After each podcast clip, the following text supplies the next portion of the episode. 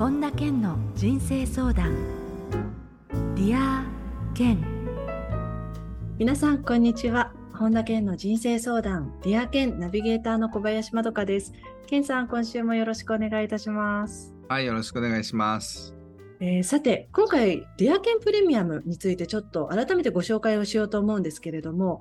あのよくね、この番組のお知らせ後半の部分でも私お知らせであのディアケンプレミアムはなんていうふうにお話ししているので、あの耳にされている方も多いとは思うんですが、あのまだね、登録していないという方のために、改めて、えー、そのディアケンプレミアムで配信しているここだけの話と作家の日常について、ケンさんに伺っていこうと思いますので、ケンさんよろしくお願いいたします。はい、ありがとうございます。はい。えー、まず、毎月100円で、このえー、まあ600およそまあね、今の回数で言ったらば695回だから、ほぼ700回近い、このディアケンのバックナンバーが聞き放題のディアケンプレミアムなんですけれども、えー、ポッドキャストで聞くことができます。えー、そして最初に、えー、まず、ここだけの話と作家の日常、それがその中でコンテンツとして聞くことができるんですけれども、えまず、ここだけの話は毎月2回、ケンさんと私でこのディアケンの本編の中では語りきれなかった内容とかそれから質問の多いテーマを中心にお届けしています。そして作家の日常では毎月1回ディアケンのプロデューサーでありプロインタビュアーの早川洋平さんがケンさんに執筆秘話とか、それから作家に関する一つのテーマを深く掘り下げて聞くインタビューをお届けしているんですけれども、はい。あのまあ、それぞれね、違った切り口でお話をいただいているんですけれども、ケンさんの中では、それぞれこの2つのコーナーというのは、どんな感じの位置づけで考えてらっしゃいますか？あのパーソナリティの違いっていうのもありますよね。えー、ここだけの話っていうので、普段あんまり話さない話をすることもありますし、魚日曜は、まあ、プロインタビュアーの早川洋平さんの切り口がこう作家っていう風なところから来るってこともあって執筆をどうするとかあの作家としてどうすればどういう心構えで生きるかとかこうそういう風な感じの話の方が多いですね。えー、ねあのそれこそこの私たちが必ずあのこの本編の収録の後にここだけの話というのをあのまとめてね収録もしているんですけれどもあの割と本編で使ってもいいというか、それ以上の盛り上がるような時もありますもんね、ケンさん。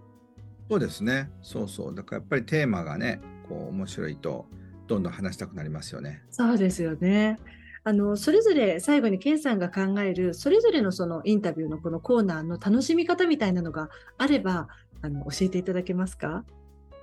まあ、もう僕がやってるやつだからなんかそれをどう楽しむっていうのはなんか微妙な感じがあるんですけどまああのー、普段の本編とは違った形の話をしてるのでああそういうことなのかっていうのがよりまた違う理解の仕方ができるんじゃないでしょうか。はい、えー、ということで、えー、ポッドキャストの中でのそれぞれのコーナーということなので、えー、改めてこのディアケンプレミアム、興味のある方は、ケンさんの公式ホームページなど確認してみてください。えー、それでは、本田健の人生相談、ディアケン、今日も最後までお楽しみください。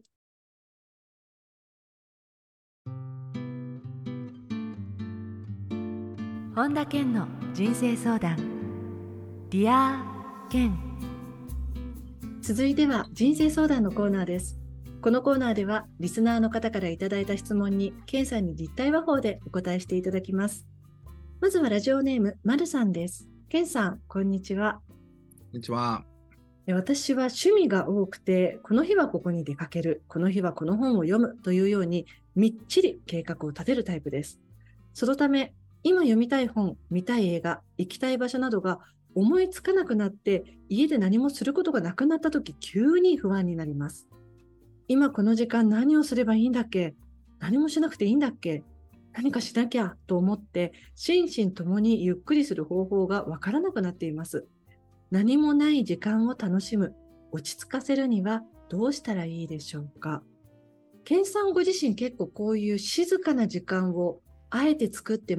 持つようにしてるっていうのは、時々番組でもお話しされたりしてますよね。うん、すごい特殊。いや、こんなん考えたことなかったな。でも趣味が多かったら、なんでこう何もすることがなくなるんでしょうね。だからもう僕は行きたい映画もあるし、行きたい場所もあるし、読みたい本もいっぱいあるから、何もすることがなくなったらいっぱいやることがあるんですよね。はいはいはい。そそれで不安になるっていうのはちょっとすごい想像するの難しいんですけど。あの、あれじゃないですか、スケジュールが決まっていないことに対する不安なのかもしれないですよね。やることはいっぱいお持ちなんですもんね。そうですよね。なんか僕、だらだらすることが喜びの人にとっては、その、なんかこう、リラックスするっていうのをスケジュールにしたらどうでしょうか？ああ、それも、じゃあ、何も入ってなかったらそこは、とことんリラックス、うん、リラックスっていうスケジュールにしたらどうかな？はいはい。それで意外と納得したりするんじゃないですか？ね、何もない時間を楽しむとか、落ち着かせるにはね、どうしたらいいかっていうことなので、何か動いてたいんでしょうね、もしかしたら。うん、だからそういう人は動いといた方がいいと思いますよ。そうですよね。案外動いていくことでなんかリラックスしてるのかもしれないですしね。はい、ということで、まるさんからの質問でした。ありがとうございました。えー、続いて、大和さんです、え。20代のフリーターです。一度は実力不足で諦めた夢にもう一度挑戦しようかと考えることが増えました。今は実家暮らしで出費も少なく、周りから見れば安定した生活が遅れていると思います。今また夢を追うような働き方になると、住む場所も変わって不安定な生活に陥るという不安はありますが、それでも夢を追うというのは、一体自分が何歳になるまで許されるものなんでしょうか？えご意見を聞かせてくださいと。面白いな。僕は100歳までいいと思いますけどね。100歳まで。100歳からは老後を楽しむとして、100歳までは自分の夢を追いかけていいと思いますよ。あのそれは、健さんご自身もあの自分自身の人生で考えたときに、そういう感じで考えていらっしゃいますか？だから例えば30歳までいいとかね25歳までいいっていう人がいるかもしれないけど、うん、なんで夢を追いかけるのに年齢の制限があるのかと僕は個人的に思いますけどね。うんなんでしょうねあのなんかこう周りからの余計なアドバイスみたいなのが大きいんですかねそういうふうに思いがちって。だ年齢というよりは、やっぱり限界っていうのがありますからね。あ、その体力とかですか？いや、才能が。あ才能、あ、才能ね。そうそう。例えば、だからミュージシャンの世界で成功しようと思っても、歌で下手くそだってやっぱ難しいですよね。うん。うん、作家になろうと思っても、つまらないストーリーとかしか書けなかったら、やっぱり才能がないわけだから、うん、そこは何歳になるまでっていうより、どれだけ頑張るかってことだと思うんですよ。はい。だから何歳になるまで許されるとかっていう問題の前に才能の見切りをどうやってつけたらいいのかの方が大事だと思います。その方がもしかしたらなかなか自分では難しいかもしれないですね。そうだからあとあのこれやってみて自分はこれは才能ないなと思ったら次に行くべきですよね。うんだから何歳まで夢を追いかけていいかっていうことですけれどもそのその分野における自分の才能っていうものにおいても全然変わってきますもんね、それは。うん、そう。だからそういう意味では、自分が本当に追いかけて、これダメだなと思ったら方向転換していけばいいわけで、はい、とことんとりあえずやってみるっていうのも大事だと思いますよ。はい、えー、ということで、ラジオネーム、大和さんからの質問でした。ありがとうございました。ありがとうございました。えー、続いて、ラジオネーム、みちるさんです。私は27歳の会社員です。私は人と話をすることが得意ではないのかもと感じています。会社の同僚や上司と食事に行った際に話をすることになりますが、なかなか話の糸口が見つけられず、話に参加できなかったり、話を広げることができません。これって結構致命的だと思っているのですが、コミュニケーションの力を上げるには何から始めたらいいのでしょうか？なるほど。別に致命的だとは全然思いませんよ。あの僕は今までトップセールスマンを育てたことがあるんですけど、うん、その例えば保険の営業とか車の営業とかでもね話すのが上手なのでトップセールスになる人もいれば聞くのが上手でトップセールスになる人もいるんですよ。あへえ。イメージで言うとねペラペラ喋ったりとかこの車が同意ですよとかこの保険同意ですよって説明が上手な人がトップになると思うじゃないですか。思います。えー、そういうトップの人もいるんですよ。はい、でも相手がどういうふうなものを望んでるのかっていうのをただただ聞くのが上手だっていう人もトップになることができるんですよね。うわそうなんですね。だからみちるさんは別に人の話をすごく気持ちよく「あそうなんですか」とかって相づちの天才になればいいんですよ。ああの自分から発信するのではなくて受け身側としてよりスキルを磨いていくっていうことですね。そうですね。僕はアメリカにいた時に19歳から20歳の時に英語が分からなかったから、はい、相手が何言ってるか分かんないけどオーバーリアクションの相づちだけは上手になったんですよね。はい。これは「Wow」っていうのと「Really?」っていうのと「Great」っていうのと「Amazing」とかそういう4つぐらいを いろいろ巧みにこうタイミングを分けて「はい、わ、って言ったら「うん」とかっていうふうに言って、ちゃんとこう劇的に盛り上げながら人の話を聞いたから、うち来ないか？みたいなうちに泊まっていけよみたいなんでずっと話を聞かされてたんですけど、それによって英語力を増したってあるんですよね。あすごい。そう。だから自分から会話する苦手な人は上手な聞き手になればいいんですよ。そっか。じゃあねまさにもうみちるさんは今のお話でそっか。自分が今できることを伸ばせばいいんだっていうのを多分相当目から鱗が落ちましたよねきっとね。そうそうだからねあの相槌だったらねそこまで難しくないんですよ。うん、そうなんですねとかなるほどとか、まあ、男性だったらすごいですね男性はねすごいですねって言われたらもうそれだけでもバッチリですから。やっぱそういうふうにすごいとかって言われるとあの 嬉しくなりますかケンさんも。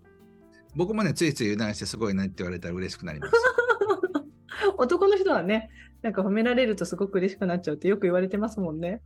まあ、女性はもちろんそうだと思うんですけど女性は褒め方にいろいろこうなんか角度があってそれを外すと逆効果になるんですけど男性はすごいだけ言っとけばいいですとりあえず。でも全部がすごいすごいだとちょっと一辺倒になっちゃうからそういう意味でケンさんがいろんなこうバリエーションをっていうのはそういうことなんですよねきっとね。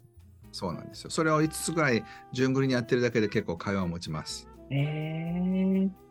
はい、ということで、みちるさんからの質問でした。けさんありがとうございます。はい。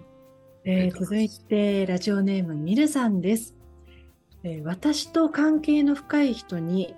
見た目が派手な人やイメージがあまり良くないと考える人もいる仕事についている人がいるのですが、その話をすると、大丈夫なの？やばいんじゃない？など、その人本人と話をしたわけでもないのに、自分のイメージだけでとやかく言ってくる人がいます。どうしたらこう言ってくる人たちを納得させることができるのでしょうか？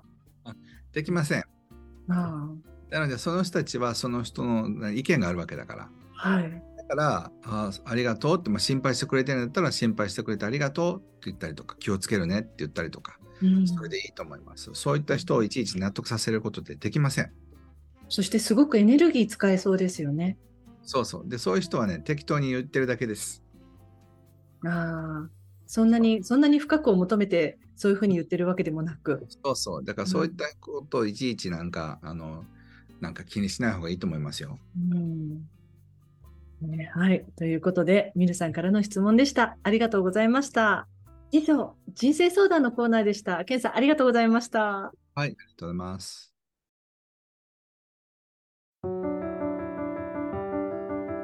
本田健の人生相談ディア健続いてはハッピーライブラリーです。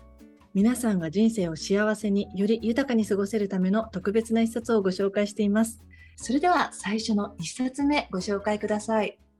はい。結局自律神経がすべて解決してくれる小林博之さんという方が書かれた本です。いや、そうなんですよね、ケンさん。結局、自律神経なんですよね。もうすごく思います、私。結局、自律神経なんだなって思っても、テーマですね、この自律神経というのは。そうですね。で、面白いのがね、この帯に、自律神経が乱れやすいのは木曜日って書いてあるんですよね。えー、だからまあ月火水と頑張って木曜日ってことだと思うんですけど、えーこの先生がねあのドクターなんですけど自律神経が一番喜ぶ生き方っていうのを書かれてるんですよ。えこれちなみに全部僕ないなと思ったんですけど ぐっすり寝てるし疲れてるわけじゃないしだるいわけじゃないし肩が凝ってるわけでもないから あの整ってる感じがします。えー、ケンさんだってほらあのすごく緊張したりするシーンだってあるじゃないですか。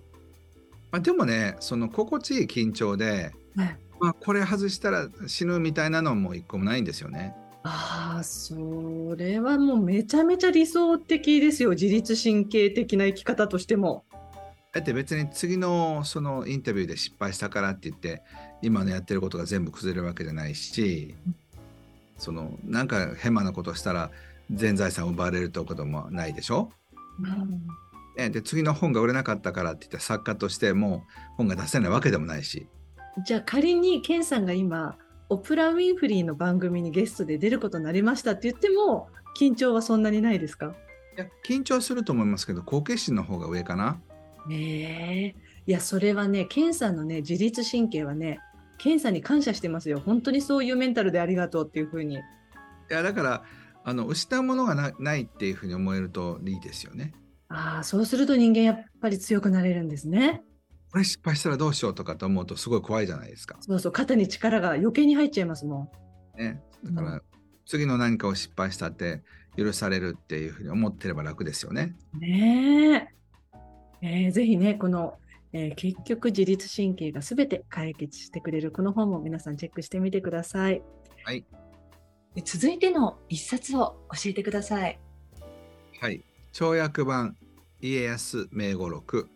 榎本明さんが書かれた本です。えー、ケンさん、この本、どうして今回ご紹介しようというふうに思われたんですか、まあ、今ね、家康っていうのが、まあ、ブームというか、あれですし、はい、家康って僕大好きなんですよね。えー、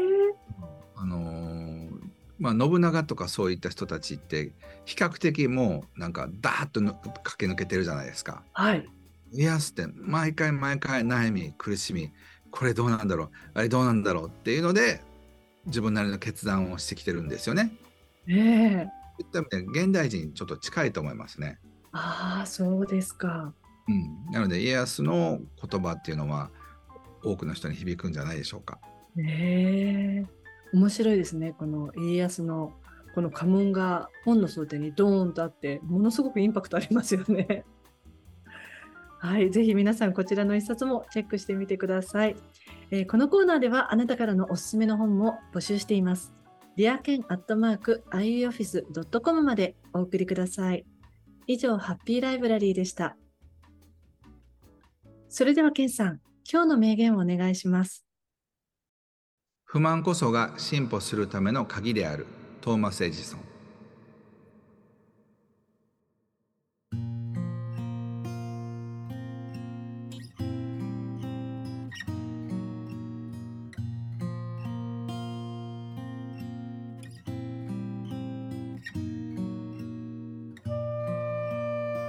本田健の人生相談、ディア健、いかがでしたでしょうか？さて、あの、健さん、10月に長野で開催されたイベントに、健さんがゲスト出演されたということで、あの、まあ、どんなイベントだったのかちょっと教えていただきたいんですけれども、長野にあります、命の森、水輪、これあの、水の輪っかと書く水輪なんですけれども、あの、水輪行かれたんですね、健さん。そうです、そうです。久しぶりに行きまして、そうですか。以前にも行かれたことあるんですか？そうそうです。もともとは20年以上前に僕はご縁があって、で、あのー、あの塩沢健さん、みどりさんのご夫婦と、そうですね、2、3年前にお会いしてるんですね。まだ当時1頭だった時ですよ。でその1頭だった時から僕はずっといろんな意味でサポートさせていただいて今も16棟17棟ぐらいになったんですよね建物が。こんなにあるんですか？えー、それこそ今回のイベントなんですがあの、ね、出演される方たちがバーッとこうサイトに載っていてあの鬼太郎さんも来られたんですか？そうですそうです鬼太郎さんともねあのセイリンで何度かお会いしてもう結構だいぶ親しくなってきましたけど。すごいもう世界的な方なのにめちゃめちゃフランクっていうか、すごい気さくな方ですね。えー、あのちなみにね、鬼太郎さんってあの音楽の方の鬼太郎さんですよね。そうです。シンセサイザーのね。はい。はい、あとあの私個人的には長谷倉みゆきさんもあの親しくさせていただいているので長谷倉さんも健さんと一緒だったんだと思ってそうそうそう長谷倉さんともねあのいろもういろいろなお話できたし楽しかったですよ。そうですかあのどんな環境なんですか？いるだけでなんかこうどこか心がこう緩むような感じなんですか？そうですね、まあ、森の中であのもう玄米菜食ですごい美味しいご飯なんですよね。であのそこの農園がありましてそこでできたそういうお野菜とかそういうのでいろいろご飯作ってるのですごい健康1週間いたらめちゃくちゃ健康になると思います。わあそうですか。いやでも今回、えっと、このイベント自体は3日間にわたってでしたっけ ?2 泊そうですね。はい。2日目と3日目に、えー、登場しました。そうなんですか。ケイさんもステイされたんですか？はい。あ、そうですか。えあのまたね、ちょっとこのイベントもう過ぎたものなんですが、興味ある方は、あのちょっとサイトを検索すると出てくるので、ご覧にいただければなというふうに思います。はい、ということで、ケンさん、今週もどうもありがとうございました。ありがとうございます。えー、さて、本田健オンラインサロンでは毎月980円でサロンメンバーのみが視聴できる健さんのオンラインセミナー、また特別ゲストとの対談などいろいろなコンテンツを配信しています。毎月100円で600回以上のこのディアケンのバックナンバーが聞き放題のディアケンプレミアムがポッドキャストで好評配信中です。ボイシーでは毎朝無料配信中の本田健の1分間コーチング、また本田健の最新情報に関しては公式ホームページ、あるいは LINE アットなどでご覧になってみてください。えー、ということで、ケンさん、今週もどうもありがとうございました。はい、ありがとうございました。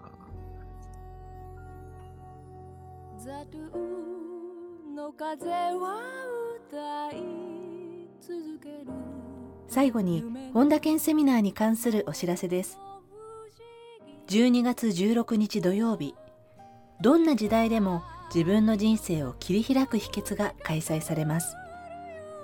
詳しくは本田健公式ホームページよりご確認ください。